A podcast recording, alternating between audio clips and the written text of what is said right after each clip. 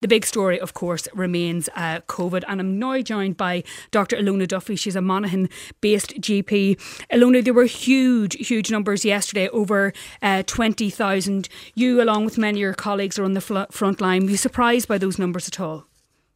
Derval, we're not surprised at all. And I think many of us believe that the numbers in reality are probably far higher because I think, as everybody knows, there have been ongoing difficulties for people over the Christmas period in accessing PCR testing. So many people have given up and just um, decided to isolate or, or manage with um, antigen tests. So I definitely think on the ground uh, the numbers are higher. And what has it been like, for example, in your own uh, clinic in Monaghan? Obviously, we know that at different uh, test centres around the country there have been particular uh, difficulties. Have you struggled to get uh, PCR, PCR tests, even I suppose through, through the, the what you hope is maybe the, the faster route of a of a, a GP or a HSE referral?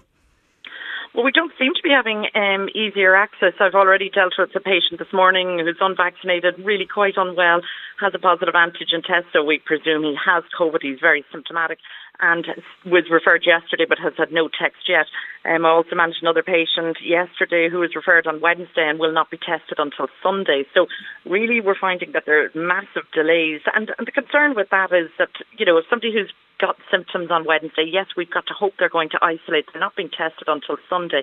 But if they're kind of relying on antigen tests and getting negative results, or kind of feeling, well, maybe I'm not that bad, I can go to the shops, I can do a few things, um, it's it's going to create big difficulties, and we're going to see further spread. And that's I think that's our real concern. We need to be able to access the testing uh, easily and be sure that those who should be isolating are doing that. So I think we can safely assume that the, the, the true numbers, the true incidence is much, much higher um, than those uh, even record figures that we have. You've been through, Ilona, um, all of the variants from from A to to O. Um, is it your experience that this is much much more transmissible? Obviously, the numbers suggest that, but just in terms of people's interactions in um, in contracting the Omicron variant in particular. Well, in the last few weeks, we've definitely seen a change in how it's presenting in households. So one person may start off with symptoms, but within a matter of days, and really it seems to be spreading much more quickly than previous variants. So the incubation period obviously is that bit shorter.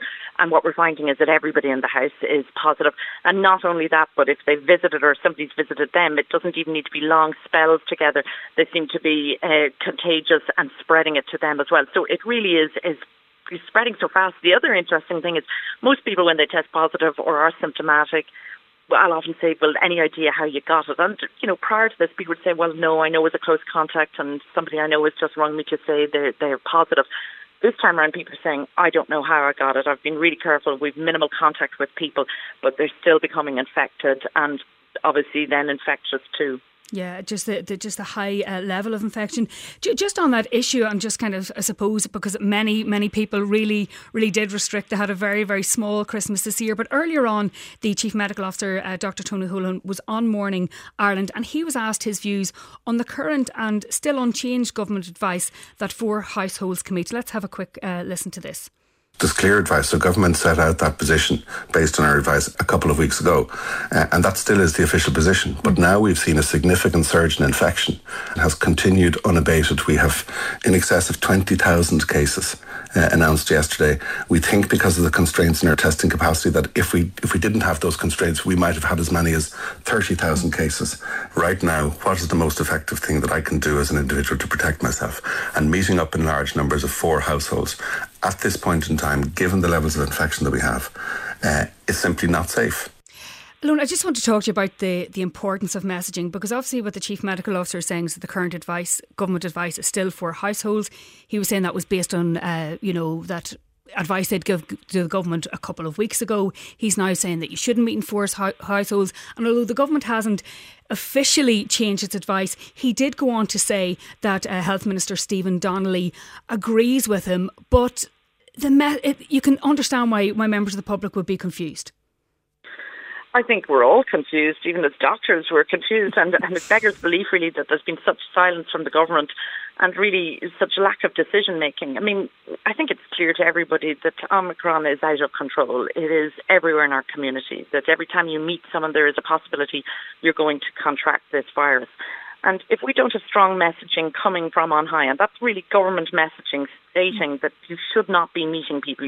Tonight is New Year's Eve. We know that people will be gathering in their homes. People will be gathering in pubs. People will be meeting in restaurants. Closing them eight, at eight o'clock does not stop this spread. And the reality of it is, it is always a night of socialisation. And I think if we thought things were bad over Christmas with people meeting, I think things will continue to be bad over this bank holiday weekend, and we will see further spikes and further rises. And the fact that we've had no messaging, I mean, the strongest message has been from Tony Holohan today, and even that is nowhere as strong as previous messages we would have heard from them. And I think that's um, one has to wonder is that a measure of the curtailment that has been put on him and his ability to speak out? And it's very disappointing. Yeah, I, suppose it is still confusing because he's saying Stephen Donnelly agrees with him, yet we haven't uh, any official um, line as of yet today. I assume that you would not be advising uh, households of four uh, to be meeting tonight, Ilona. I think you know be practical about this is what I'd be saying to everybody. If if you meet this virus and if somebody in your household gets it, even if you're vaccinated, you're going to have to isolate for anywhere from five to ten days, depending on whether you've had your booster obviously if you become infected, you're going to be uh, completely isolating in your room, not able to return to work, not able to get back into normal life. So even on, on kind of a practical basis of protect yourself so that you're able to go to work, you're able to go back to doing your normal daily living. And it's, it's one weekend. I know people are frustrated, they're tired. We've really worked so hard at this, but this is the final surge to get through this Omicron variant and protect those around you because I think that's the other message that Tony Holohan has that we're seeing a rapid rise in our hospital admissions. And, and, and that's obviously the key, yeah. one of the key. Um, uh, indicators that they're looking at. It'll be interesting to see, even as late as today, if there'll be any change in the official advice. But look, let's get on to uh, the new thing we're going to be facing on Monday, and that is the new testing um, regime. Now, for those under 39, um, um, only those with positive antigen tests um, uh, should go for PCR test, uh, unless you're a healthcare worker. This rationalisation of PCR tests, it's not unique to Ireland. We're seeing it in the UK and elsewhere. Is that the right way to go, given the uh, level of community transmission at the moment? Well, I suppose we've seen the use of antigen tests in other countries, such as the UK, where they were freely available to people and people were encouraged to use them even when asymptomatic. And we know that all along the message has been they have a role if you're going to be gathering together or you're going to a high risk environment. Do an antigen test to see can we pick you up before you become symptomatic in that day or two before when you may have a high viral load and therefore be infectious. Now we're being told that if you're symptomatic, do antigen tests, but we know that they have, you know, they have limited capacity for picking up the virus, and really are only of benefit if you get them at the right time. So I think the relative, somebody who has who has symptoms and who now has to ring a number and wait on antigen tests to be posted out to them, we're talking about a delay of a minimum of two days before they're going to receive those tests. And my fear is that in that intervening time, yes, some people will buy antigen tests if they can get them, but I can tell you they're already hard to get. Like Lidl, I think, was the source of supply for many people, and they haven't had any for days. Pharmacies are reporting that they're eh, having short supplies as well, and we've seen. And there have also been reports of huge markups of, of antigen tests, even where um, they are available. One of the issues, um, Ilona, is on, on about you know um, the the role of antigen tests um, and their their ability to be used as proof of infection. You know, a lot of people will say, well, look, you know, um, what what about the fact that I may need it for for for my work, for my employer? They're demanding a PCR test rather than this, or for perhaps maybe somebody who develops long COVID down the line. Look, I mean, is there a fear that if people don't get these positive PCR tests, that it could impact on them in terms of their health, but also their employment? Well, I think there are two parts to this. Number one, if you have a positive antigen test, you will be allowed to get a PCR mm-hmm. test. The concern for me is that those people who are symptomatic and have negative antigen tests, of which there are many, many, and, and I think we know that many people who will report that they've done multiple antigen tests on themselves, and it's only when they've gone and had the PCR test that they've had confirmation that they've COVID.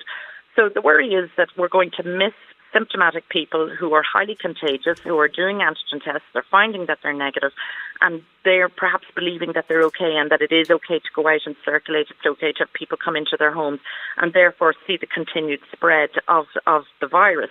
So I actually think it would have been better that if you were symptomatic, so if you're symptomatic and you have a positive antigen test, that there is a way of reporting that and that that is counted as a recognised positive um, COVID infection and therefore you're able to get your certs, you're able to stay off work, have your sick benefit, all of those kind of things, and that we would prioritise those people who are symptomatic and who have had a negative antigen test that we're getting them tested so that we know not only just for the issues with regards to should they be out and about, but I have to say even for the healthcare setting, for us in general practice, one of the things that we, we try to get is that if we have children or adults who have, who have, respiratory symptoms, we'll advise them to get that PCR test so that then, if they are getting worse, that we know it's safe for us to see them.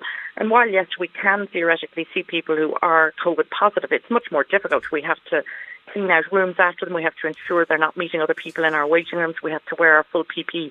So clearly, it's more time consuming and more risky for us, our practice, and any other patients in it. So I think this is a big mistake. I think it could have been done better, and it's hard to know why. Perhaps their rationale is that they want to be able to monitor the COVID, the actual positives, so that they're monitoring the transmission of this variant. But to be honest, I think the practicalities and the safety of it make no sense. Uh, the Irish Times, amongst any other papers, has a, a good uh, Q&A guide, but it, it notes that the World Health Organization advice suggests that positivity rates should be about 5% for government to understand how the virus is transmitting in the country. Obviously, with uh, the, obviously with so many people going forward for tests, we've seen um, positivity rates of up to 40 or 50 uh, percent, which I suppose gives an insight into the scale of the pandemic. But for people at home, and kind of, you know, a lot of people um, are trying to distinguish is it COVID, is it not COVID? Um, if you have a cold, you know, are the symptoms, uh, particularly of the Omicron variant, changing? And what is the advice in particular for those households where someone may suspect that they have it, but perhaps you know it's it's as you say at present it's only um, with those with a positive antigen test uh, that you go for the PCR. So what's the advice for households? Well, I suppose the advice, first of all, for anyone who's symptomatic is that the symptoms may be very mild, and especially if you're vaccinated, they're going to be mild. And that will include the basic symptoms of a head cold, sneezing, cough, scratchy, itchy throat. You may not have high temperatures, but I think if you have any of those symptoms, as well as all of the well listed symptoms such as the cough, the vomiting and diarrhea, conjunctivitis in children, you have to presume you have COVID and you have to take precautions. Now, that is difficult because obviously there are other viruses circulating which are presenting in a similar fashion. But the advice at the moment is that if you have a household member who has any of those symptoms, who develops those symptoms now, um, everybody has to kind of restrict their movements. I think that's going to be very hard to police, and I think it's going to be very hard to adhere to. And people are going to say, well, it's so mild. I get a head cold at this time of the year every year. Do I really have to restrict?